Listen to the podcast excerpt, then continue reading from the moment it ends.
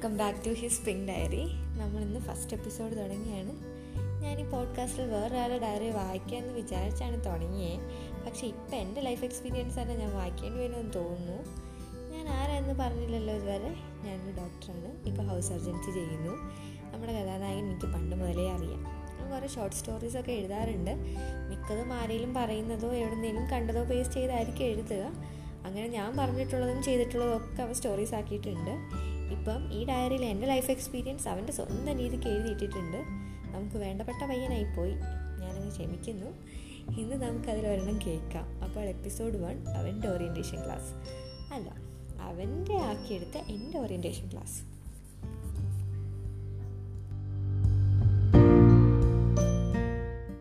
നൂറ്റമ്പത് പേരുള്ള ഒരു ക്ലാസ് റൂം വലിയ ഓഡിറ്റോറിയം പോലെ ഉണ്ട് മെഡിക്കൽ കോളേജൊക്കെ ഫിലിമിൽ മാത്രമേ ഞാൻ കണ്ടിട്ടുള്ളൂ. എന്നെപ്പോലെ വൈറ്റ് കോട്ടൊക്കെ ഇട്ട് എല്ലാവരും ഇരിക്കുന്നു. അതിന്റെ ഇടയിൽ ഇരിക്കുമ്പോൾ എനിക്ക് വല്ലാത്തൊരു അഭിമാനം തോന്നി. പത്താം ക്ലാസ് മുതലുള്ള പഠിത്തമാണ്. പ്ലസ് ടു എൻട്രൻസ് ഒക്കെ കഴിഞ്ഞ് എന്നെ ഇവിടെ എത്തിച്ചത്. എൻട്രൻസ് റാങ്ക് ലിസ്റ്റിൽ എന്റെ പേര് വന്നപ്പോൾ ഞാൻ നാട്ടിലും വീട്ടിലും ഒരു സ്റ്റാറായി മാറിയിരുന്നു. അമ്മ ഇനി നാട്ടിൽ ആരെയും അറിയിക്കാനില്ല എനിക്ക് എൻട്രൻസ് കിട്ടിയെന്ന്. ഞാൻ ആ ക്ലാസ്സിലിരുന്ന് ഇതൊക്കെ ആലോചിച്ചു. യാ ഐ ആം ലക്കി നൂറ്റമ്പത് പേരെ ഒന്ന് ശരിക്ക് കാണണമെങ്കിൽ തന്നെ രണ്ട് മൂന്ന് ദിവസം വേണം. എല്ലാവരും ഓരോ ബാച്ചാക്കി ഡിവൈഡ് ചെയ്താണ് പ്രാക്ടിക്കലിന് കൊണ്ടുപോകുന്നത്. ക്ലാസ്സിൽ ഓരോ പ്രൊഫസർമാർ വരാൻ തുടങ്ങി. അവർ പറയുന്ന കാര്യങ്ങളൊക്കെ ഞാൻ ശ്രദ്ധിച്ച് കേട്ടുകൊണ്ടേയിരുന്നു. ആദ്യമൊക്കെ നമ്മൾ അങ്ങനെയാണല്ലോ. പുതിയൊരു നോട്ട്ബുക്ക് തുടങ്ങുമ്പോഴുള്ള ഹാൻഡ് റൈറ്റിംഗ് പോലെ. ഉച്ചയായപ്പോൾ ഞങ്ങളെ എല്ലാവരെയും ഓരോ ഡിപ്പാർട്ട്മെന്റിലേക്ക് കൊണ്ടുപോയി. ഞങ്ങളുടെ ബാച്ചിന് അനാട്ടമിയായി അനാട്ടമി അതിനെക്കുറിച്ച് ഞാൻ കേട്ടിട്ടുണ്ട്.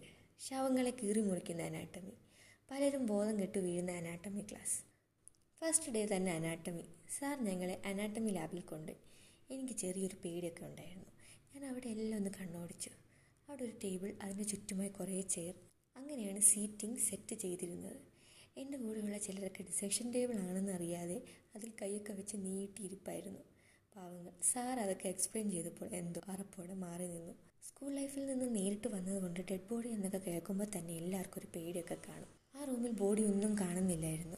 ഞാൻ ധൈര്യം സംഭരിച്ച് പ്രൊഫസർ പറയുന്നതൊക്കെ കേട്ട് നിന്നു. കുറേ ബേസിക്സ് ഒക്കെയാണ് പറഞ്ഞു തന്നത്. ശേഷം അയാൾ ഞങ്ങളെ എംബാൾമിംഗ് റൂമിലേക്ക് കൊണ്ടുപോയി. അവിടെയാണ് ഡെഡ് ബോഡീസിനെ ചീത്തയായി പോകാതിരിക്കാൻ ട്രീറ്റ്മെന്റ് ചെയ്യുന്നത്. ഡെഡ് ബോഡീസ് ഡൊണേറ്റ് ചെയ്യുന്നവരെക്കുറിച്ച് സാർ കുറേ നേരം സംസാരിച്ചു. കുറച്ച് നേരം ബന്ധുക്കൾക്ക് വിട്ടുകൊടുത്ത് അവർ അതിനെ മെഡിക്കൽ കോളേജിലേക്ക് കൊണ്ടുവരുന്നത്. മനസ്സിലാ മനസ്സോടെയാണ് അവർ അത് വിട്ടു നൽകുന്നത്. ഒരു ബോഡി ഡൊണേറ്റ് ചെയ്യുക എന്നത് വളരെയധികം മനക്കെട്ട് വേണ്ട കാര്യമാണ്. ഇനിയുള്ള കാലം മുഴുവൻ ആ ബോഡി ഓരോ ഡിസെക്ഷൻ ടേബിളിൽ സ്റ്റുഡൻസിനായി കിടക്കേണ്ടി വരും.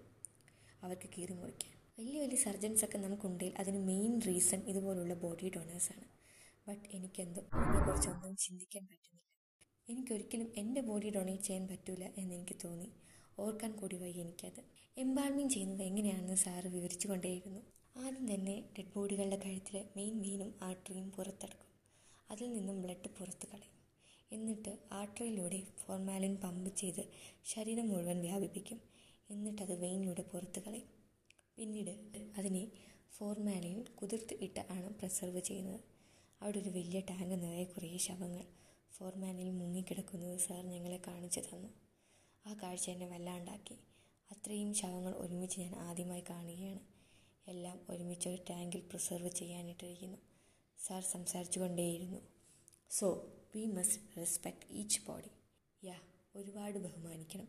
ഇവരെയൊക്കെ അവർ ചെയ്യുന്നത് വലിയ ദാനമാണ്. ഞങ്ങൾ മണൽ കൂട്ടിയിട്ടിരിക്കുന്ന ഒരു റൂമാണ്. അവിടെയാണ് പഴക്കം ചെന്നതും അഴുകിപ്പോയതും കീറി മുങ്ങിയതുമായ ബോഡീസ് കുഴിച്ചിടുന്നത്. ആ ബോഡികളിൽ ഡിസക്ഷൻ യൂസ് ചെയ്യാൻ പറ്റാത്ത അവസ്ഥയിലായിരിക്കും. കിട്ടുന്നത്. സോ അതിന്റെ ബോൺസ് എടുക്കാൻ വേണ്ടി അവിടെ കുഴിച്ചിടുന്നു. മുഖം പോലും തിരിച്ചറിയാൻ പറ്റാത്ത അനാഥ പ്രേതങ്ങളാണ് ആ മണ്ണിനടിയിൽ. പക്ഷേ അതിനേക്കാൾ പീഡിപ്പിച്ചത് അതുപോലെ കിട്ടുന്ന കുറേ ഒറിജിനൽ ബോൺസെറ്റ് എല്ലാ ഫസ്റ്റ് ഇയേഴ്സും സ്വന്തമായി വേണമെന്നതാണ്. ഒരു വർഷം നമ്മൾ അതുകൊണ്ട് നടക്കണം. ഞാൻ കിടക്കുന്ന കട്ടിലിന്റെ അടിയിൽ ഞാനൊരു ബോൺസെറ്റ് സൂക്ഷിക്കേണ്ടി വരും. അതും റിയൽ ഹ്യൂമൻ ബോൺസെറ്റ് ഒരു മരണവീട്ടിൽ പോയാൽ അമ്മയുടെ കൂടെ കിടന്നിറങ്ങുന്ന ഞാൻ ഒരു ബോൺസെറ്റ് എന്റെ കട്ടിലിന്റെ അടിയിൽ സൂക്ഷിക്കേണ്ടി വരും. ഇതൊക്കെ എൻട്രൻസിന് പോയപ്പോൾ ആരും പഠിപ്പിച്ചില്ലല്ലോ എന്ന് ഞാൻ ഓർത്തു. ഡോക്ടേഴ്സിനൊക്കെ സമ്മതിക്കണം. എല്ലാ ഡോക്ടേഴ്സും ആദ്യം ഇങ്ങനെയൊക്കെ ആയിരിക്കും. ഫസ്റ്റ് ഇയർ ഇങ്ങനെയാണെങ്കിൽ ഇനി അങ്ങോട്ട് എന്തായിരിക്കുമോ ആവോ.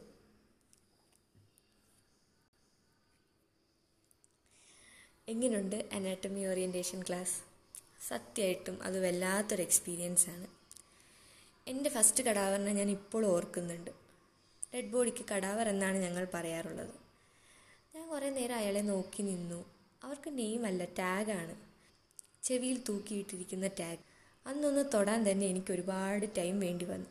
പയ്യെ പയ്യെ ഞങ്ങൾ കീറി മുറിക്കാനൊക്കെ പഠിച്ചു. പേടിയും അറപ്പും ഒക്കെ ഇല്ലാണ്ടായി. അത് കഴിഞ്ഞ് ഒരുപാട് ഓട്ടോപ്സിയൊക്കെ കണ്ട് ഇപ്പോൾ കടാവർ സില്ലി കാര്യങ്ങളായി. ഇനി കൂടുതൽ പറഞ്ഞ് ബോറടിപ്പിക്കുന്നില്ല ഹിസ് പിങ്ക് ഡയറിയുടെ അടുത്ത എപ്പിസോഡിൽ വേറൊരു നല്ല എക്സ്പീരിയൻസ് ആയിട്ട് ഞാൻ ഉടനെ വരാം. അപ്പോൾ his pink diary signing off bye bye